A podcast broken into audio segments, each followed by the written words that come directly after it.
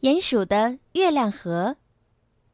月亮河的鼹鼠米加和尼里。三。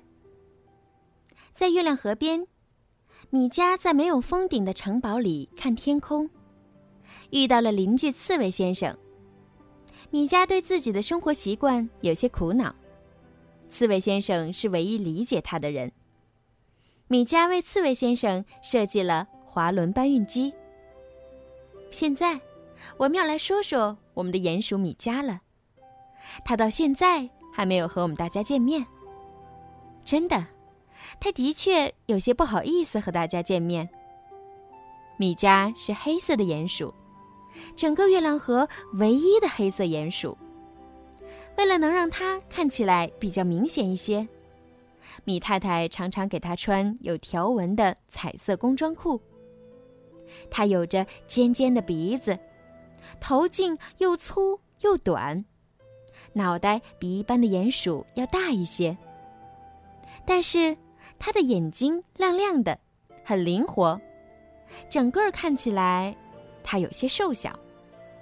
米加不怎么和哥哥们一起玩，哥哥们爬烟囱、荡秋千的时候，他大多是在睡觉。到了夜晚，他开始在树下看书，到河边溜达。或者就在大石头上画画，而这个时候，哥哥们已经开始睡觉了。但是，他的哥哥们还是很爱他这个弟弟的。他们从来不很重的拉他的耳朵，也不很重的掐他的鼻子。他们每次都在爸爸回家之前叫醒他。他也很爱他的哥哥们。不过。米加还是很寂寞，在夜晚是没有伙伴和他一起玩的。月亮河岸有许多的卵石，大部分是椭圆形的，但是也有圆形的。这些都是从很远的山上被瀑布冲下来的石头，一直冲着滚着到了这里。卵石是青灰色或米色的。米加就在月光下堆卵石玩儿。有时候他在那里用卵石筑堤坝，一道长长的堤坝。第二天，哥哥们来到河边的时候，他们就说：“啊，这是一道多么长的堤坝呀！不知道是谁筑的。”有时候，他用卵石堆迷宫。第二天，哥哥们看见了就说：“来呀！”我们在这里玩吧，可是别让自己迷路哟。他们并不知道这一切都是他们的弟弟米加干的。晚上，米加在那里用卵石堆高高的城堡，他的城堡已经快堆完了，他把自己堆在了里面，但是留了城堡的顶没有堆。这样，他就可以从城堡里看天上的星星和月亮了。这样的城堡马上就可以让别人觉得好奇。哦，这是谁的城堡？没有顶的城堡。谁看见谁都会这样问的。现在问话的是路过这里的刺猬先生。刺猬先生长得有些矮胖，眼睛很小，力气不是很大，但是再重的货物也不会压垮他。他是月亮河唯一出过远门的人。在河边有他的一条船，运送着来往的货物。他就住在鼹鼠家附近，和米先生是朋友。他常常要找米先生帮他挖掘洞穴，因为他的货物都需要在地洞里存放。哦，是刺猬大叔。米家搬走一块挡在他身边的卵石，等于给城堡开了一个窗户。他从这个窗户里伸出头来，和刺猬大叔打招呼：“哈，是你这个调皮鬼！你是米家最小的儿子。”刺猬先生说：“米先生有这么多的儿子，别人常常会弄不清楚谁是谁，但是米家是不会被弄错的。”你可以到我的城堡里来做客吗？米家问。“哦，我可以吗？”刺猬先生觉得自己是大人，被孩子邀请有一些意外。当然，我不希望我是城堡里唯一的主人，而没有客人。”米迦说。“哦。”刺猬先生很高兴。他把胖胖的身体卡进了米迦的城堡。“你在这里做什么？”他问道。“我在这里看星星。我在想，要是我能够有一台鼹鼠天文望远镜就好了。”米迦望着天空回答。“嗯，是的。”但是我没有看见过这样的东西。刺猬先生的确没有运送过这样的货物。我想办法自己做。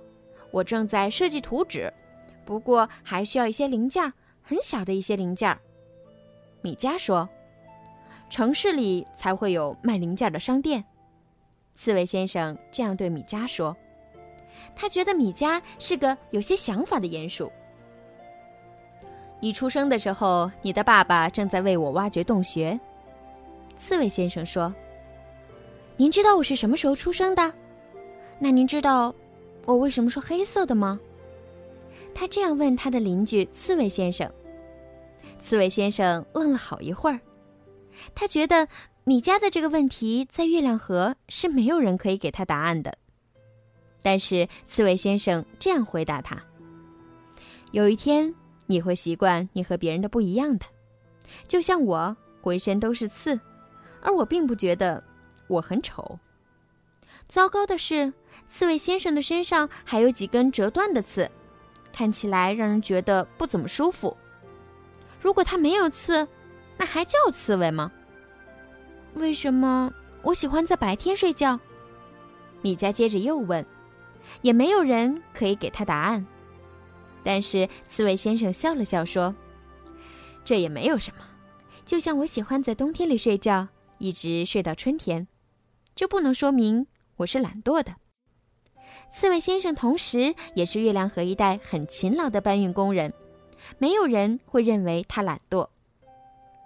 刺猬先生在搬运东西的时候，常常会碰伤了他的刺，但是不到冬天，刺猬先生是不会休息的。米迦更加觉得刺猬先生的话很对。他们开始在没有封顶的城堡里看天空。月亮总是很圆，有时候还会躲进云里；云总是很轻，有时候也会遮住月亮。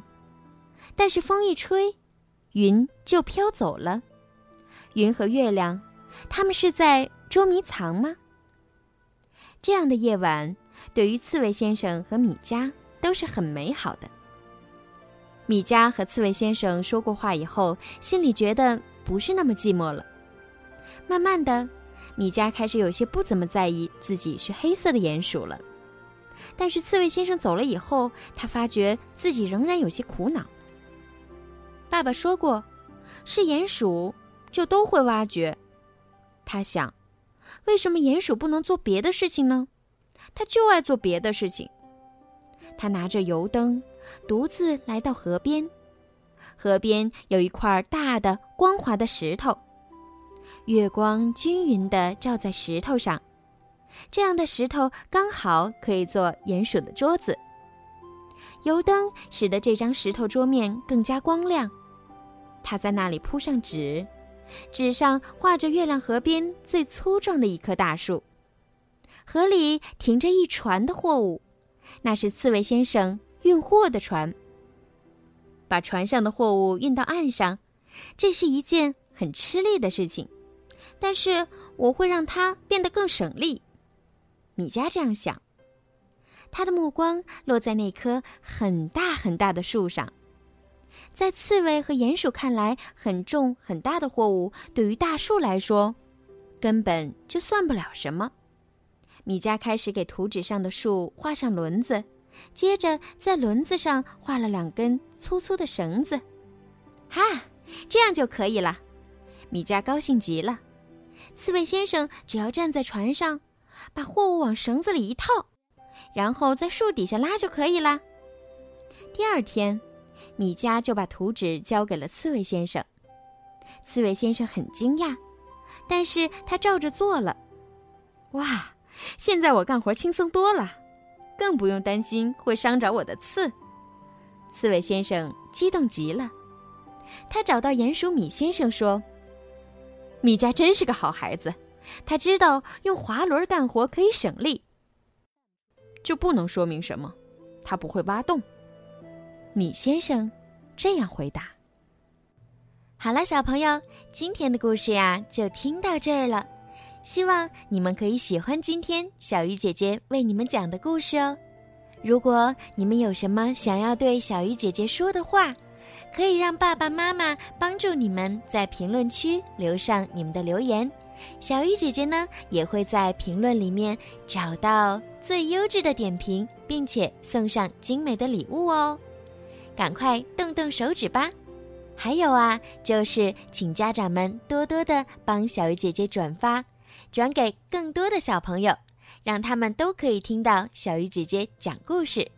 感谢小朋友们一直以来的支持和喜爱，小鱼姐姐呢也会录制更多好听的故事送给你们哦。